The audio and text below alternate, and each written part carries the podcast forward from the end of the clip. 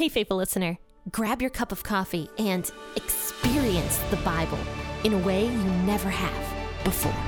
P40 Ministries is a podcast that goes through the Bible cover to cover. It's an awesome narrative that focuses your mind and prepares your heart for God to speak. So join your host, Jen, for a biblical podcast that's hilarious, informative, imaginative, and fun. The P40 Ministries podcast. Listen now as we go through the book of Mark. Hello, happy Tuesday, friends and faithful listeners. This is the P40 Ministries podcast, and of course, your lovely host, Jen, here. I don't know if lovely is the right word to describe myself.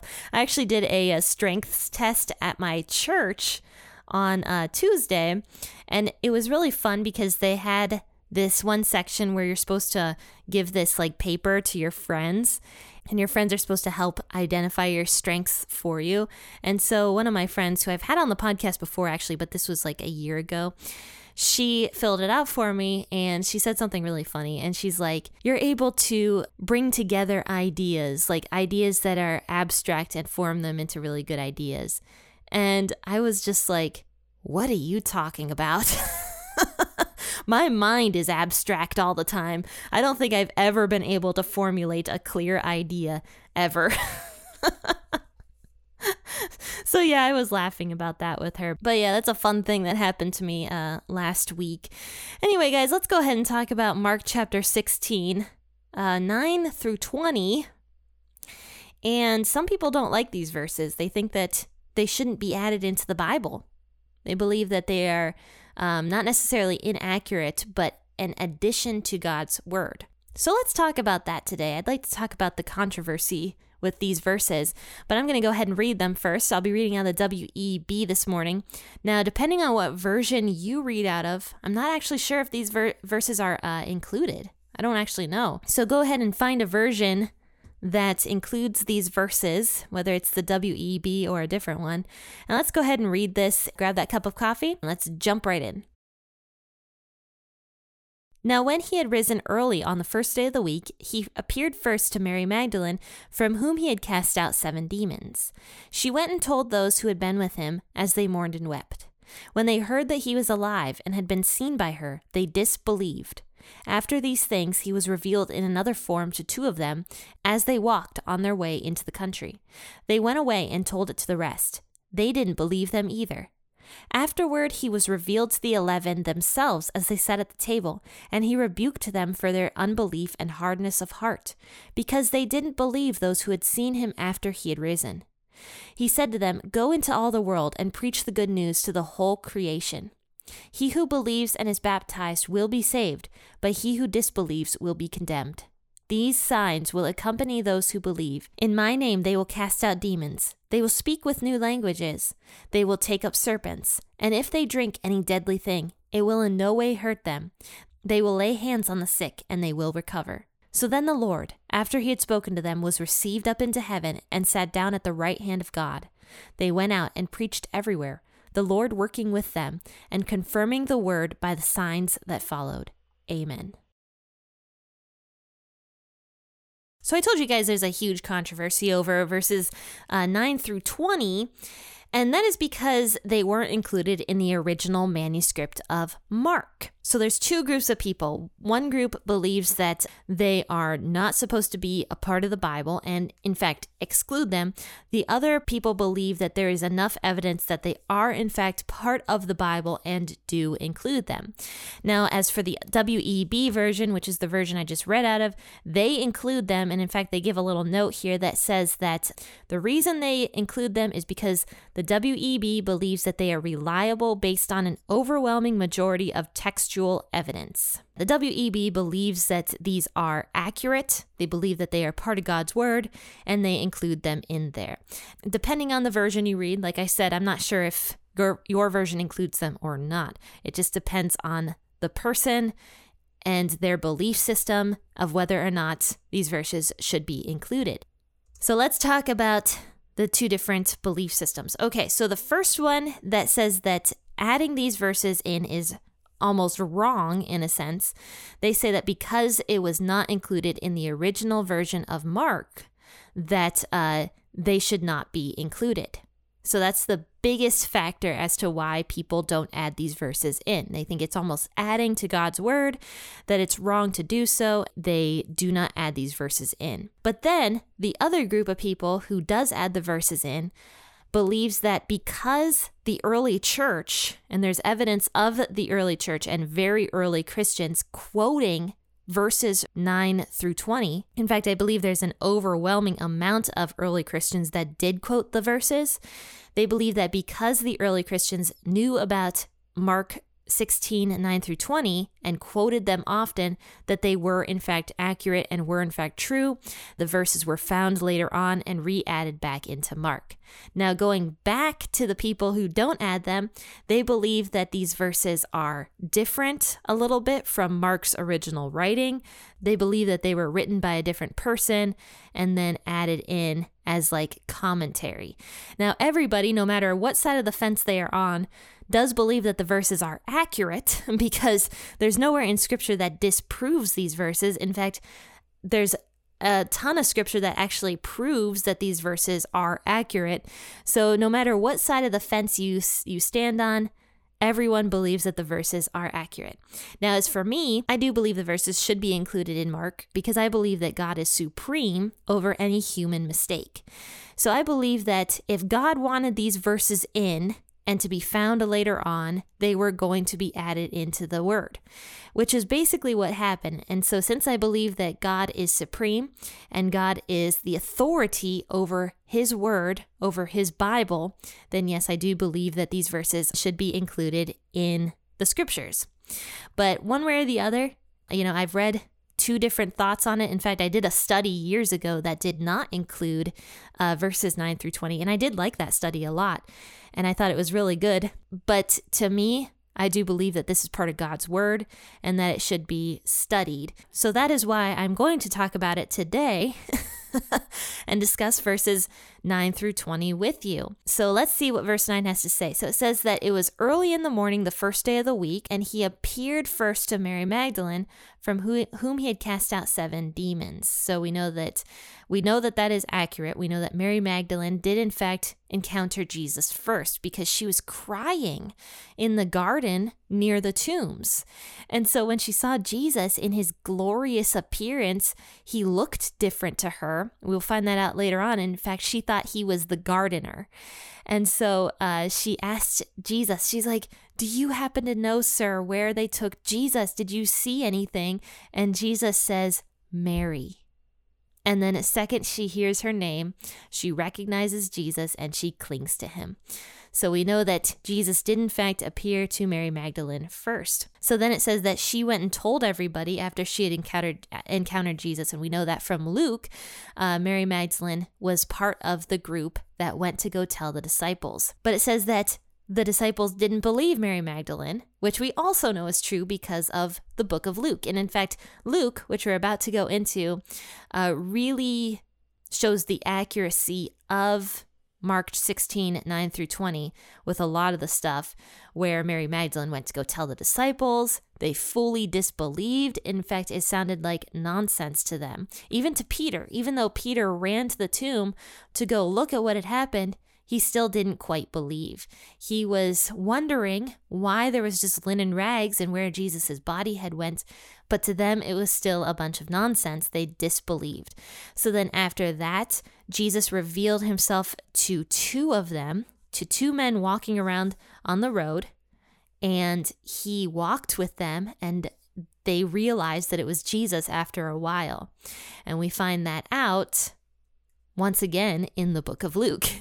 So then it says that those two went and told it to the rest of Jesus' followers, and Jesus' followers did not believe them. Finally, it says in verse 14 that afterward he finally revealed himself to the 11 disciples as they sat at the table. Now, this is proven in the book of John.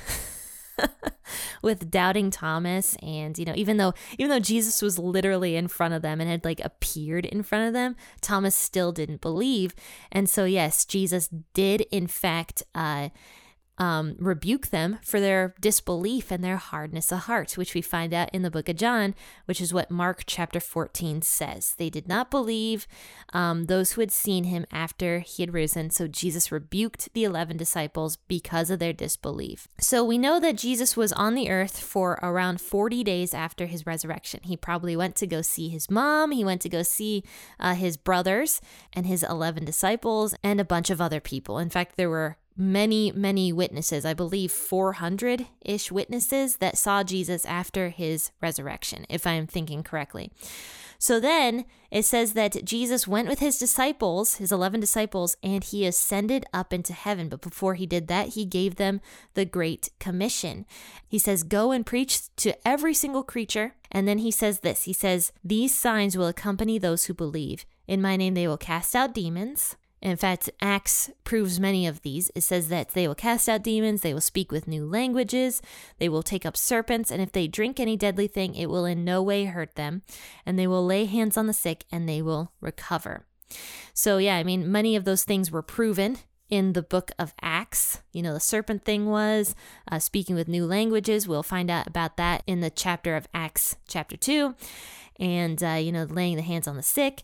So then after this, it says that once he had spoken to them, he was received up into heaven and sat down at the right hand of God. Then the disciples went out, preached everywhere, the Lord working with them and confirming the words by the signs that followed. Amen.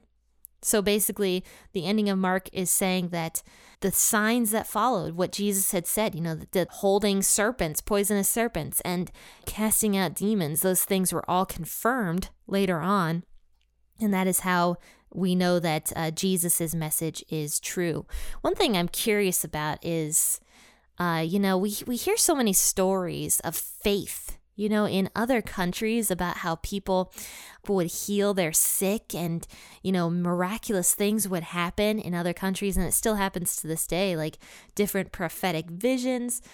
But here in America and in Western culture, we don't often have those kinds of things happen to us. And a lot of people believe it's because the spirit doesn't work in that way anymore. And in fact, I used to go to a church that truly believed that. They believed that prophecy was over and done with. They believed that speaking of in tongues was over and done with. But for me, I don't believe that because of many things that Jesus says that uh, are spiritual gifts. And I don't think that God just doesn't give certain spiritual gifts anymore. I just believe that these spiritual gifts because our hearts in Western culture tend to be a lot harder, I believe, towards God's word than other countries are. And I feel that that is very unfortunate, but I feel that that is the truth. I believe that uh, Western culture almost quenches the spirit a little bit more so than any other culture really does. And if you know what quench the spirit means, that means almost to like when you put out a fire, you're quenching it, right? You're not allowing it to burn. And we know that the spirit, if you heard my episodes with my sister in uh, Leviticus, where we talked about the spirit being similar to fire, you know, you're not supposed to put out that fire. We're supposed to let it burn within us in a way that is God's spirit being allowed to have energy inside us because that's literally what fire is. Fire is just energy. because so we're supposed to have that spirit inside us. We're supposed to allow that spirit to have energy, give us energy, and uh, you know do that kind of stuff. And so we're not supposed to quench that spirit. And unfortunately, I believe that America and uh, Western culture in general does in fact quench the spirit. They put it out. And I believe one of the one of the biggest ways that we do that is through selfishness and through selfish ambition. Because when we start focusing in on self, we stop focusing on God. And as we're focusing in on self and what we want and and what we uh, desire, you know, God starts getting pushed out because the things of God naturally to us because of the sin nature, we don't want the things of God.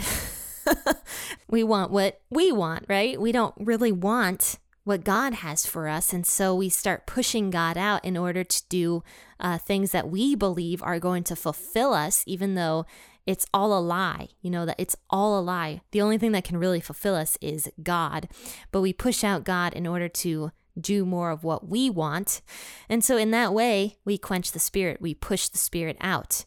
I believe that is one of the reasons why we don't see these kinds of signs in America anymore I believe it's because we push the Spirit out, we don't allow Him to work in the same way.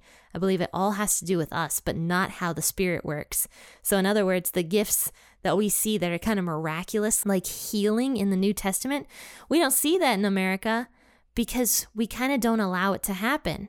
We trust too much in ourselves and in doctors and in uh, even medication before we trust in God. Now I know that that can be a a gray area, and so I'm not really going to go into that too much because I do know that medication is very necessary in certain circumstances, and I've known a lot of people who have um, been to churches that tell them that they can never go see doctors, and that's not what I'm saying. But like the trust in physical stuff and in ourselves and in our own knowledge over and above God, I believe quenches that gift of healing that other countries who maybe don't have a doctor in their town they might be able to see the gift of healing through their own faith.